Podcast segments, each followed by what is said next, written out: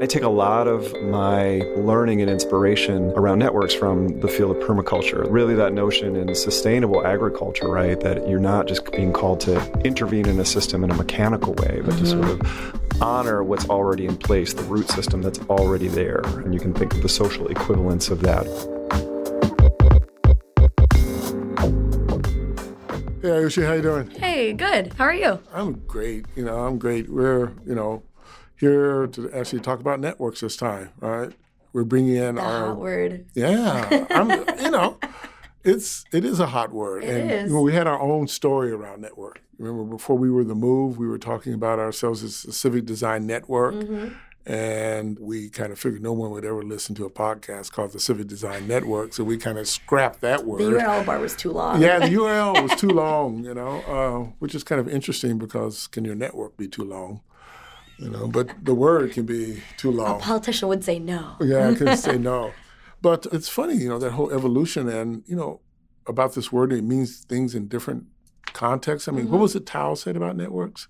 Tao was really interested in rethinking the word network, right? I mean, he thought, coming from a South African context, that the word network didn't really embody the kind of relational nature of what happens at the community level.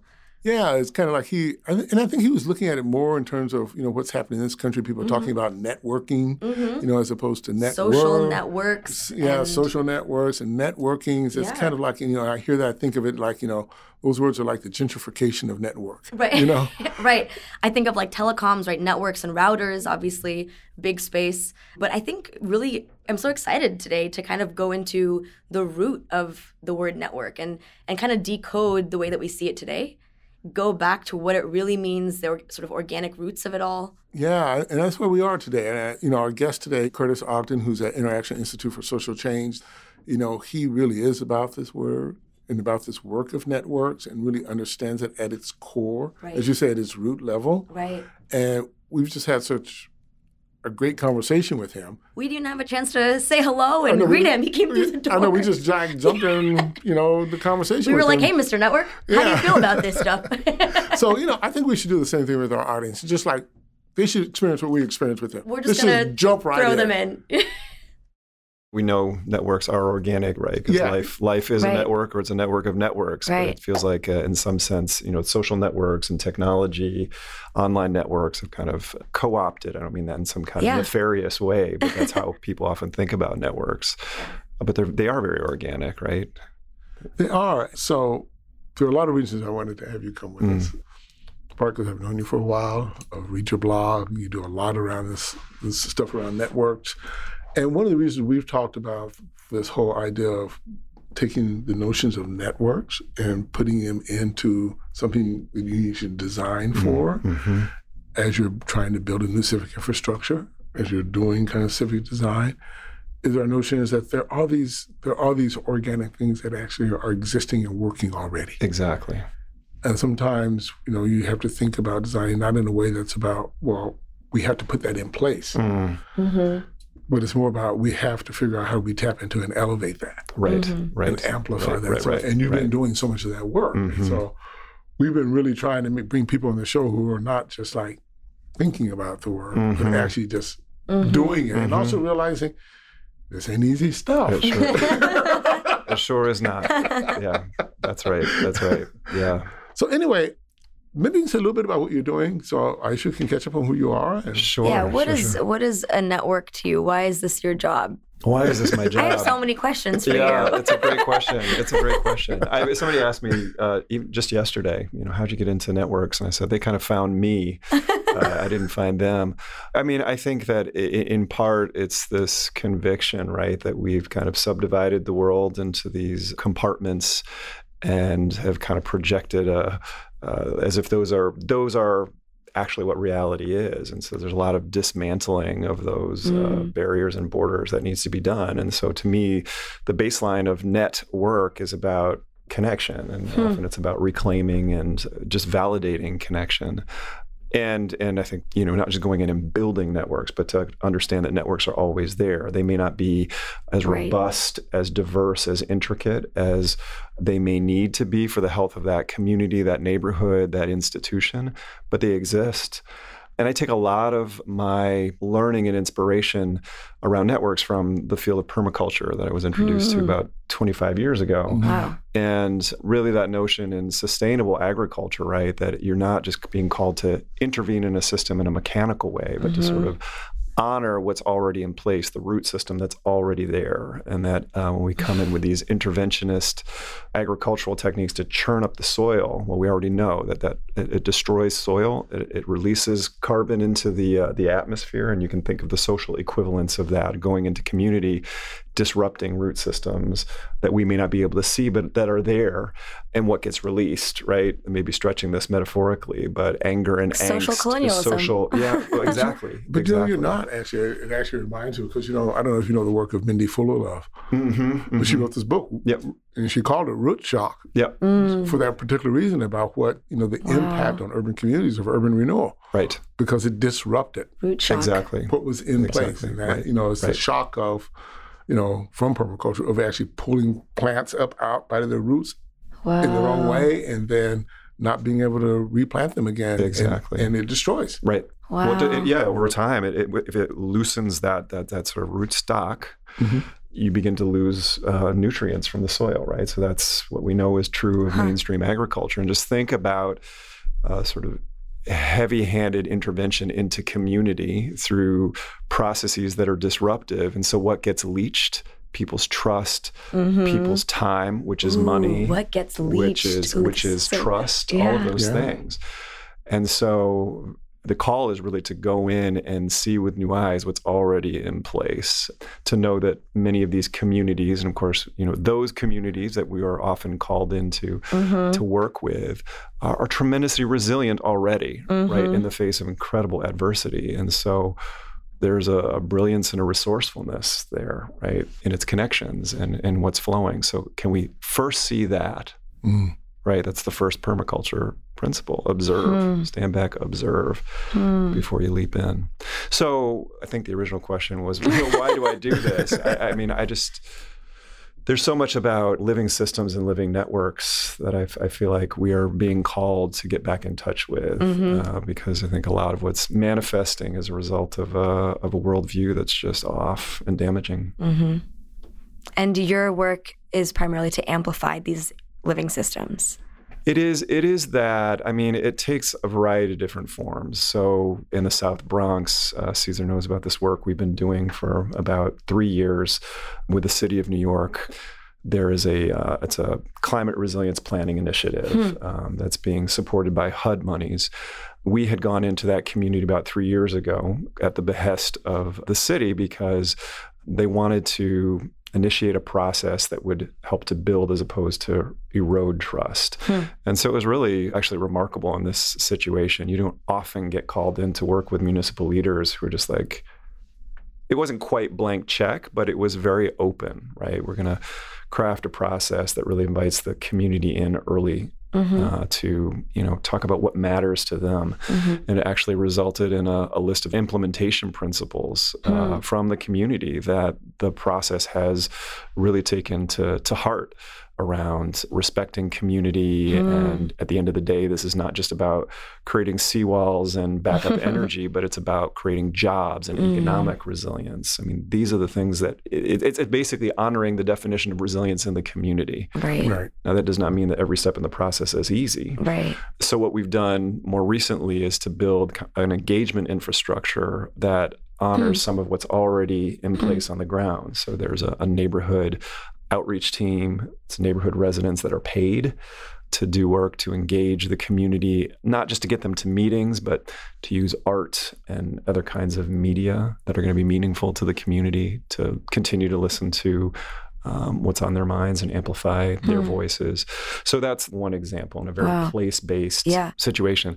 I'm working with a few networks that are multi organizational networks that are focused on issues food justice, sustainability, public health. And so, in those instances, it's really about trying to bring a more organic, emergent approach and structure to the work that tries to disabuse people of this idea that you can kind of come in and command and control and mm engage in pure problem solving, Mhm. right? That has the problem go away Mhm. and then just assume that your work is done. hmm Somebody once said to me, you know, the problem with problem solving is that once you've solved the problem, you think your work is done. uh, we know that things are just c- more complex than that. And so it's about putting into place processes and structures that kind of, in a continuous way, can adapt and adjust and respond to things as they come up. So that's that's that's the work with Food Solutions Wow. New England. That's the work with the Cancer Free Economy Network and some other other networks. I love that because as I'm listening to you, I'm realizing that when I think of the word network, I think of something that's a thing, like a noun, as opposed to a verb. Mm. But a lot of the work that you're describing to me is is process building, Right, right. as opposed to family or people building, which is kind of what I think of when I think of the word network in the social context. exactly. And yeah. that's so powerful because that way you're creating this sort of self sustaining process, which is building trust and in that process building resilience and in that process building perhaps a network as well. Yeah, yes, exactly. Yeah, yeah. Something else I say to groups sometimes, to some degree of recognition, sometimes people have no idea what I'm talking about, but it's to say that networks are not just a so that, it's not building a mechanism so Mm. that we can do that. They just are. They Yeah. already are. Yeah. And so it's. It's not a um, means or it's not an, it's not an, and, uh, Well, actually. it, it could be a means and an end, but the, the point is that, you know, systems are In networks. Yeah. And so there's no outside. As we're playing with connection and flow, we're playing with the system. Yeah. right? We don't stand outside. That's a very mechanistic. Mm, connection and flow. Yeah. Yeah. Mm. How do you begin to understand human connection? Especially when you're trying to build process for and with a group of people that you may not be a part of. Yeah. I don't know if you're from the South Bronx, but thinking about the place based nature of that network building. Yeah. Yeah. It's a great question. I mean, certainly it's about partnering, Hmm. really partnering with people on the ground, so to speak, who know the story of connection, right? Both know about the incredible social capital that's already in place, may know some of the social dynamics, the political dynamics. And so we've got to come in from a stance of curiosity and inquiry. Yeah. because every community is different. And it's really just about kind of stewarding their thinking uh, Hmm. about best ways to kind of structure and, and, and set up processes. I mean, we certainly have seen, you know, there are certain design principles, right, that can help in most instances. Mhm. But again, to treat every community the same is a mechanistic Yeah. approach as opposed to a, a living system approach. Right. And a lot of it is really to, you know, make trust building central. Yeah. Right? So so many people want to come to the table and say, when are we getting to action? Right. And understanding that there is real urgency, we can leap to action and just continue to perpetuate the same dynamics over and over and over again. So slowing it down, Mm. Inviting people into some authentic relationship building, naming what is really the issue. I mean, I, I find that a lot of these network building initiatives, you know, what the issue is uh, on day one or how it's collectively understood is often very different at day a thousand if you get that far. Mm. So you may walk into a system and people say, "Well, this this fundamentally is about food production. We need greater Mhm. food production in the region." hmm But guess what? Three years later, you understand actually it's a democracy issue. It's an economic democracy issue. hmm That's very different. hmm And it takes a while for people to build the trust, the relationship, so they can have those kinds of conversations that reveal really what's going on. I'm hearing almost two ways in which you work around this notion of, of networks. One is particularly in places that you are going and working with people to kind of, from your own sense, observing in a way that helps people to also identify the networks that they already have in place. Mhm. And then also helping them to kind of pay attention to what's working about that, what's not Right. what needs repair in it, what maybe need demolishing in it, you know, all those different kinds of things and really kind of strengthening that. And then I also hear that you there's another way which you're working with, which is with groups who want to move towards something together to have a network Mm. sensibility about how they go about doing that work. That's right. hmm right. Yes. So I wonder if we could talk a little bit about just those two diff- those two Mhm. different approaches, Mhm. those two different ways of kind of engaging work. Because, like, well, actually, let me say it another way. Because it seems like I, I would think they they both could be involved. So, like, take the South Bronx and you're, you're working there, there are multiple networks that I imagine that are in existence. And Absolutely, yeah. So at some point in time, you have the same problem, right, at the local level, which is how do we get these different networks players to see themselves connected. That's right. As a network at the same time, while you're simultaneously getting them to understand the network that is theirs already, mm-hmm. right? You have mm-hmm. both happening. Mm-hmm. You call it micro, macro, you know, you can call it mm-hmm. that way, which begins to sound like very confusing, mm-hmm. very dynamic with a lot going on. But at the same time, you walk in and you kind of like, you know, some things are at play. Mm-hmm right? So how do you like deal with some of the things that you know that are at play, where you're also trying to observe, you're also trying to build this capacity, and that you know, like so you know, okay, I know race is really at play in this race. I know that there's a whole lot going on with misogyny that's really right, breaking right. up these networks, and it's not you know creating problems here, right? How do you push? Yeah. Listen. Yep. You know. Yep. Yeah. Maybe, maybe you have some stories about that, or yeah, you I may mean, feel comfortable sharing or not. So, yeah, yeah, no, definitely. I mean, there definitely is a balance between sort of meeting people where they are, and then kind of pushing them along. I'm mm-hmm. going to do a sort of a, a, a, this hand gesture that people listening will not be able to see, but I was reminded once when I was in divinity school uh-huh. that when you engage in pastoral care with community, it's first about holding them, but then it's also nudging mm. them, you know, just kind of gently pushing them in a certain direction, sort of challenging in a helpful way around growth and development. So I think at the outset to push people can be very presumptuous if you don't understand what's going on. And mm-hmm. so I mm-hmm. think it is really to come in first and foremost with a stance of humility mm. and listening and inquiry. But then to know that while every community is different, we all live in the same country, right? When you do a systemic analysis, guess what it takes you down to, right? The roots of power, power differential, racism, systemic, you know, othering. We know that that's in play in, in all of these situations. So you hope it comes up on its own because that's an indication that there's uh, trust in the room or that people feel like this is a, a place where they can actually make those statements. But then there's just very strategic inquiry that we can do, mm. asking questions about power, mm. or just saying plainly, right? We know that power is part of the equation. So what does that look like here? How mm. does that play itself out? And there are there are of course so many attending considerations in terms of how that's done in such a way that it's not ultimately damaging or damaging for let's say a certain part of the community or the network, right? Mm-hmm. So not just like blowing things up and then walking away. so it's delicate. Yeah. But we definitely know in our role at the Interaction Institute, it is not to come in with a stance of neutrality in the sense that, you know, if power isn't mentioned, it's our obligation mm-hmm. to say that is a big piece of what we're here to do. You know about our collaborative lens at IISC. So we know that in building collaborative capacity, you have to name power, you have to work toward ex- equity and inclusion and and to not have that is is damaging.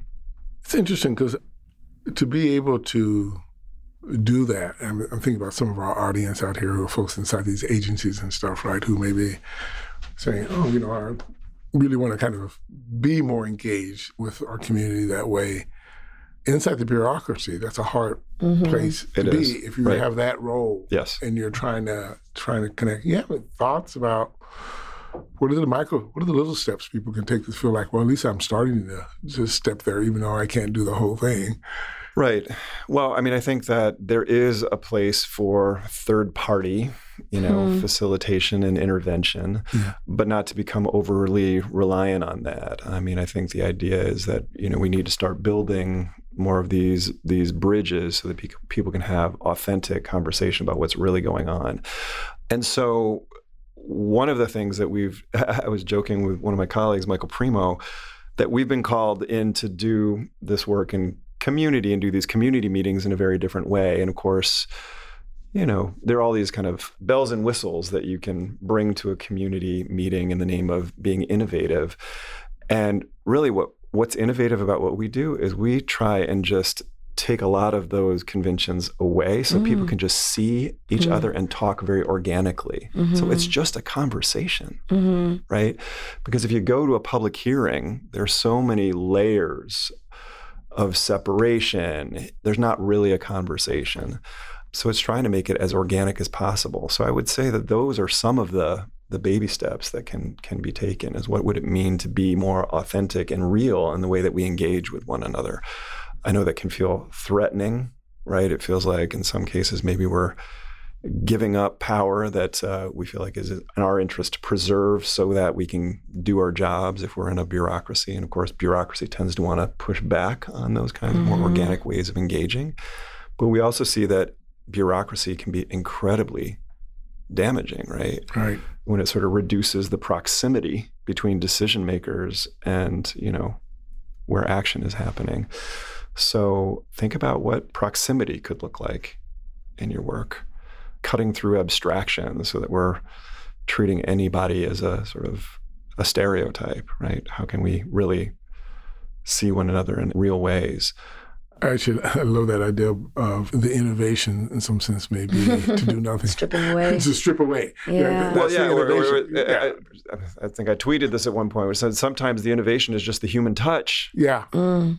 It's just being human. Mm-hmm. Yeah. Right? It's just being vulnerable. I mean, there was a I probably shouldn't say what the what the organization or initiative was, but there was a very powerful moment in a public meeting that we were facilitating where people were getting kind of worked up, you know, kind of a typical dynamic of community residents not trusting the city and the city feeling frustrated because they didn't understand that they were trying to do right by the community, but there was all this bureaucracy. And I knew that to be the case. Things got to such a boiling point that actually one of the city people kind of let that out and said, We're trying to do right by you, right? But this is what we're dealing with. And it was this kind of breakthrough moment where one of the community organizers stepped up in that moment of vulnerability and said, That's so helpful to hear. We want to help you with that. Mm. We want to help you with that. Right. Right. So those little moments of vulnerability and being real, I mean, they can be really scary. Yeah. But they can be breakthrough too. Yeah. I think that's one thing on the government side. I mean, just hearing you talk about this, I will say I have like my hair bristling and all of my like previous experience with uh, working inside government, just like coming to a front, I'm like, oh no, that job was so hard. and the reason was because you're not only dealing with the power dynamics and trust issues on the community front, but also those internal right. to the organization. Yep. And those feed off each other because the people that work for the city, especially if it's a city municipal level agency, are often people that are also in the community. Right. And vice versa, right? Right. right. So you're not, it's not like there's a clear duality between, oh, I'm a, not a resident, I just work here. Right. And yeah. so things are personal. Yes. And what you were saying earlier about a lot of the reason why people refuse to take off that hat and not speak from talking points and be authentic comes from this threat this like survival sort of instinct, mm-hmm. which then makes me think, well, what would be the ways to to reduce that feeling of threat? And I'm wondering whether the holding you were talking about earlier comes into play there. And I wonder what holding government looks like. How do you hold an organization, not not just the people, the community that you're working with, but how do you actually hold the bureaucracy and be gentle? Yeah. Because the red tape is kind of inevitable with an organization as large right, right. as most municipal agencies are. Yeah, yeah. And yet they require a certain degree of sort of, I don't know, I, I like to think of it as organizational therapy. Yeah. Right? Like radical self-acceptance. Right, right. but for the organization. Right. As opposed to for the individual. Because Yeah. if you're like I was, you know, an entry level associate equivalent for government, I don't really have much actual formal power. So what do I do? Yeah, I mean, you're touching on something that I think is really important and hard, right? Because in most situations, the story is government does not understand the people, right? There's kind of a coldness to that. Right. And I've discovered with, you know, some of my colleagues who've been doing community organizing for a long, long time that it is a two-way street, Right. right?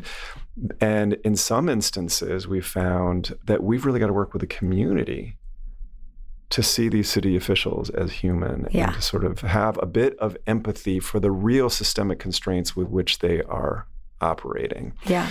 which I think is another very helpful step that you can take. And I Mm. actually do this with every network Mm. building initiative that I do now, as of a few years ago, which is as soon as we can get constraints on the table, Hmm. right? So we're Mm. coming to do this collaborative work, but what are some of the real or at least perceived constraints that you're operating with? Yeah. Because if those aren't named, then we project those as being personal, Right. right? Right. It's because Aisha does not want to Right. play. Right. It's because Caesar, at the end of the day, this is just a job for him. and yet, you know, well meaning public servants go back to their institutions, their bu- bureaucracies, and f- wrestle and fight, Mhm. you know? So, can we have at least some empathy and Mhm. some compassion? Understand that continues to be a big power differential, Mhm. Of course. Mhm. But if there's not a little bit of give on both sides, it feels like it's, then you're just at loggerheads. Mhm. Something else I was just going to mention as you were talking, Aishi, that came to mind was just an observation that bureaucracy has kind of saddled itself with so much responsibility that I Mhm. feel like in many ways bureaucracy and hierarchy has lost sight of what it is most functionally capable of doing. Hmm. And so there's this network principle Hmm. of subsidiarity where you push decision making as close to the point of action and implementation as you can. And I often wonder, you know, if there isn't work to be done within agencies to think about what is the decision making Mm. they need to do minimally in some sense Mhm. Yep. that then can push decision making As close to the point of action. exactly Yeah. Because at the Oh, end of the day i mean as, as crazy as this may sound Yeah. what if the job Yeah. was to help build democratic capacity and civic capacity Oh man, preach to. Right. This is actually Preach part of what we've been we've been talking a lot Yeah, to folks about, about yeah. this notion about, in some sense, the work of the work of government or bureaucracies of organizations that actually are in relationship to the public that they actually have the responsibility of building the public's muscle for democracy. right Right. right Everything they do with the public should do that. It should strengthen that. So that it's not one person's responsibility, it is their interaction with Right. all of the things that are continually reinforcing Yep. their role yeah within the context of democracy. One thing that we would talk about along those lines as well when I was working at this city agency was the way that we'd kind of envision what you just said about rethinking the the muscle or rethinking the governance process within the city itself. Mm. The way that we framed it was not so much designing public services for the public, but also designing the public delivery process for the public servants, for those Mm. delivering Mm. Mm. Mm. because if our our thesis was if the delivering process, the serving process was more empowering, more fun, more engaging, more delightful for the public servant, right then the service would be better served right right to the community. Yeah. And Love right that. now, it's so difficult for the public servant to actually serve, whether it's because of that distance between the action and the decision making, the decision maker, or whether it's because of other forms of internal, maybe informal politics Mm. within the community that impact the people that are working the jobs. Mhm. It makes it really difficult for people who are well intentioned to actually go through and do their job. Absolutely. Right? And Yeah. then the, you perpetuate this government is lazy trope, and oh well, they don't really care about us, or oh they don't really know what public engagement looks like, right you know, right right? yeah. No i think you're right on. But I love the synthesis of that is decision making as close to the point of action. yeah yeah yeah. I mean and that requires a fair amount of um, what's the word i'm looking for Transparency for sure. well transparency but i think also you know reflection on part of these Yeah, Yeah. uh, bureaucracies. And it feels like we're on this treadmill, right? And sort of the busyness is one of our worst enemies because it doesn't really Mm. allow people to, uh, you know, step back and be reflective. But it's also clear that, you know, oversaddled bureaucracies and organizations and institutions need to let go of something so that they can do their job better. yeah, And that's where I think this idea of networked infrastructure Mhm. can come into play. what do you mean by that? Right. Well, I just think that there is, I'll give you this example. I'm just actively playing with this in, in different systems. And, you know, a constant pain point I hear is that organizations, institutions are just overburdened, right, with work. Whether you're talking about public schools, whether you're talking about Right. hospitals, you're talking about other organizations. And what I feel like is missing in some cases is the interstitial tissue between institutions and organizations that would help Mm. to relieve some of the burden. Mm. So, you know, community health workers are becoming a thing. And there's, uh, where I am in Western Massachusetts, there's been this move to hire community health workers, Mm-hmm. um, not just solely to provide services to patients or those who are seeking services, but to the institutions Mm. so that they can kind of be this Like a liaison, between the liaison community. and exactly and help Yeah. people to navigate the system and Mm. relieve some of that burden on the institutions and i feel like there is a whole you know networks of course operate in very informal ways uh, it seems like we could formalize some of that kind of functionality Mm. in the field of, of networks it's called network weaving Mm. right what are, what are some of the weaving functions um, that we could formally support Mm. to relieve the burden, but also to create more resilient systems. It's still forming, but Yeah. No, it's a really, Yeah. really good point. I know out in that area, some years ago, I was working in, in Springfield, Yeah. in, in the North End, Yeah. and they had a really robust kind of community health worker program.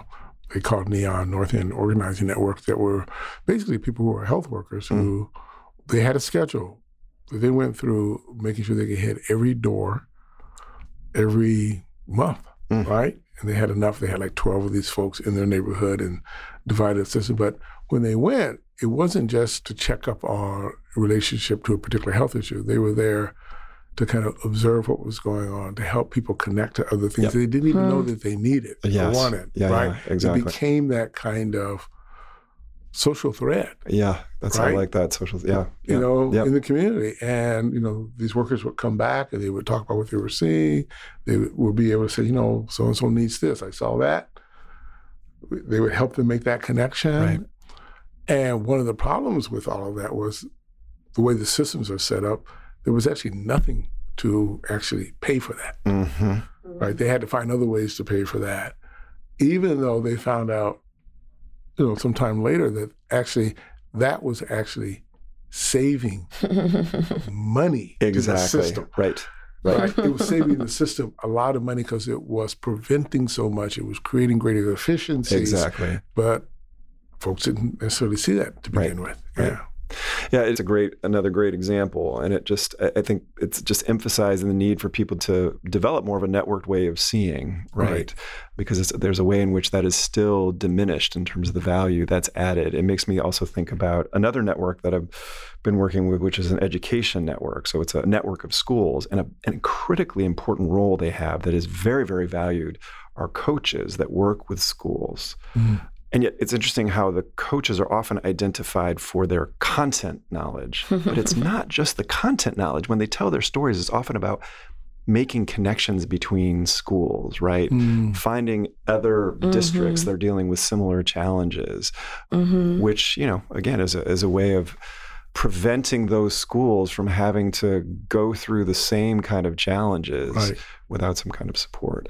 I think there there are probably examples in every every field you Field, could yeah. imagine. And so how can we validate that, value it, support it? That's hearing you talk about codifying the informality of network processes and then you providing an actual anecdote, a real life happening of people not being paid despite them saving dollars Right. on efficiency. You know, something that was coming up earlier was we were talking about trust as well. And I was like, how do you, it all ties it all together now in my head. How do you quantify trust? Right? Because I mean, a lot of the way that money currently gets passed around is because of metrics Right. better metrics. I put money in as a foundation and the output is better something. Yep. And we've struggled with that in other places, like I think, you know, um, carbon emissions. It's kind of hard to quantify something that's temporally so far away Mhm. and is not visible. hmm And I think about the same thing with trust. I mean, I don't know that trust, it's both temporally far away, also hard to see. And you know, how do you quantify that? Is it more birthday parties you're invited to? Like, Mhm. like you know, what? How does I? What? Yeah. How how would you get that paid for? How would you get a community health program, health workers program get paid for? How would you train a series of educators that are looking for the network's connections among education institutions? Yeah, yeah. Well, I mean, I think it begins with storytelling, I think it's it's it's to turn to some of these powerful examples. So qualitative of- metrics. Well, I think it has to begin there. I mean, first of all, I think that story is what's most compelling for most people. Yeah. Uh, so actually, part of what I'm doing is collecting as many of these stories as I can. Um, Most recently, you know, story of a network in Connecticut that's brought together all of these family liaison professionals in different high needs districts who have felt very isolated in their jobs and very misunderstood. And they've created this amazing thing called Friday Cafe, where they hmm. bring these coordinators together and they'll get 50, 60 people coming together from around the state and they'll move it around and they'll have a little mini TED talk that one of the prac- practitioners gives. And they've had these really cool themes like innovation or mm-hmm. using art around engagement. And people feel restored, right? They feel rejuvenated, they feel respected. That translates Yeah. into, right? Greater engagement once they go Right. back, right? I mean, now somebody out there has got to surely be able to create something that can quantify then, you know. But I think intuitively we know Yeah. what it means to be depleted and discouraged versus feeling supported and what that translates into, you know, good work and contribution. Well, this has been great. I know we're close to our time. No. But, oh, I know. I'm sad. Uh, but uh, I really, Curtis, has been this has been great having you with us, talking to us. I can't wait to get this out to folks to and see what kind of conversation you know it brings up. And you've given us a lot of references in your talk. We might have to get back to you about some of those so we actually have them down. We can link to them. So we Yeah, can link to them definitely. and everything, and stuff like that. But any last thing you'd like to say to us? I mean, thank you. Um, you know, I think a couple of these mantras that I keep putting in front of different groups and and and keep in my own head uh, to kind of nurture this different way of seeing, are just to, to remind ourselves that connection is fundamental, right? Connection is fundamental. Connection is a social determinant of health, right? Of individual and social health. Can we really take that seriously? Can we really look for evidence of that and just keep asking ourselves what connection and flow could do hmm. to create the kinds of community and society we want. Yeah. Yeah. It's beautiful. Thank you so much. Yeah. Thank you.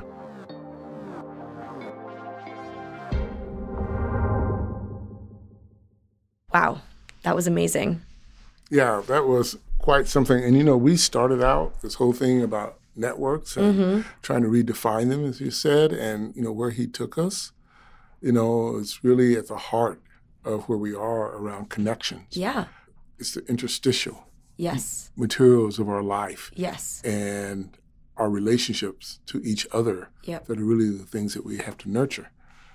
And it's almost shocking how little time I think we spend thinking about that interstitial sort of tissue, you know, between people, whether it be as individuals, as coworkers, as, you know, differently structured in their power dynamics between, you know, government and community, et cetera. And a lot of the conversation about that he was talking about, you know, how do you quantify trust? How do you think about things that are unquantifiable and are so far in the future and yet so important to the here and now? It leaves me wondering all the work that I need to do, you know, mm-hmm. in investing in this sort of tissue. Well, it's funny because I, you know, also think it's, we're going to ask you, you know, I ask you to, Yeah. to also be easy on yourself. Because I think part of what he's also saying is, yes, there's work we all have to do, but it's also work we are doing we have to recognize. Mm. And that that's part of what we're not doing. That if we just recognize that part of what's at work here is that, Yeah.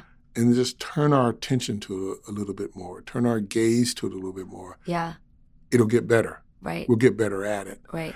when we're out of that connection, that interstitial material, we know it because things are so bad. Yeah. Things are so disruptive. Things are, you know, we feel it in our bodies all the time. Yep. And we don't feel that all the time, right? Yeah. We might have issues we're dealing with, things that are troubling. But if we're able to just like pay attention to that a little bit more, and, you know, it sounds a little abstract, but, you know, in the work of bringing communities together and working with people, it's just, you know, that paying attention to those little things, Yeah. Just those little connections. That's why it's funny to me, like how in a meeting, for example, in kind of a tr- traditional planning board meeting, the board is sitting up front and people are sitting in the audience. Mm. And that just serves to disconnect Mm-hmm. And if you're paying attention to that interstitial, how important it would be if, even if they were started out by sitting amongst people Right. and then moved up there, that connection could travel with them. But if Mhm. you travel, start without that connection, Mhm. it's hard to make it. you kind of lost half the battle already. Yeah. Right. And you know, some of this talk about the the importance of social connection as you're pointing out, not just in the workplace, but as a determinants of public health, right? Yeah. As determinants of human mortality in a variety of studies across the world. You know, I'm thinking about a book that just came out with Eric Klinenberg, and he talks so much about this sort of social infrastructure that is missing in the urban environment because there's so much attention being placed on the sort of spatial nature of buildings Yes. and the sort of physical nature of the city, but not so much on this tissue, not so much on the social relationships that might be damaged as you move one community to a completely different location. Yeah. That's a lot of what Mindy Fullilove talked about in her Exactly. book, Root Shock, about what happens when you move people up. And it's interesting, you know, she talked about that from the standpoint of Urban someone renewal. who, of urban renewal, Right. but someone who looked at it from a psychological standpoint, Right. not just thinking about jobs lost or mobility lost. Her notion of what people have to struggle with is the same thing a plant has to struggle with. When you pick it up out of its soil Yep. and move it somewhere else, Yep. And the shock that's in the system Yep. and the care that's needed to actually make sure it flourishes in a new environment. And that notion, you know, what is the care that we need to be taking Yeah. in our social systems as we are remaking our cities, Yes. right? Yes. As people are changing and shifting where they are, Right. is as important, if not more important. Yep. What is our sun and water for the urban organism? What is our sun and water for the urban organism? That's it. This has been wonderful. I'm really so glad we had this conversation Oh, with. Curtis. And next week, Is our final episode. I know. I'm doing a little drum roll, no people can hear it. I know. So next week, join us. We're going to do a recap of what's been happening here and our broad work around these design principles. And hopefully, it will help you make sense of all of this together and certainly will help us in thinking and talking through it with you.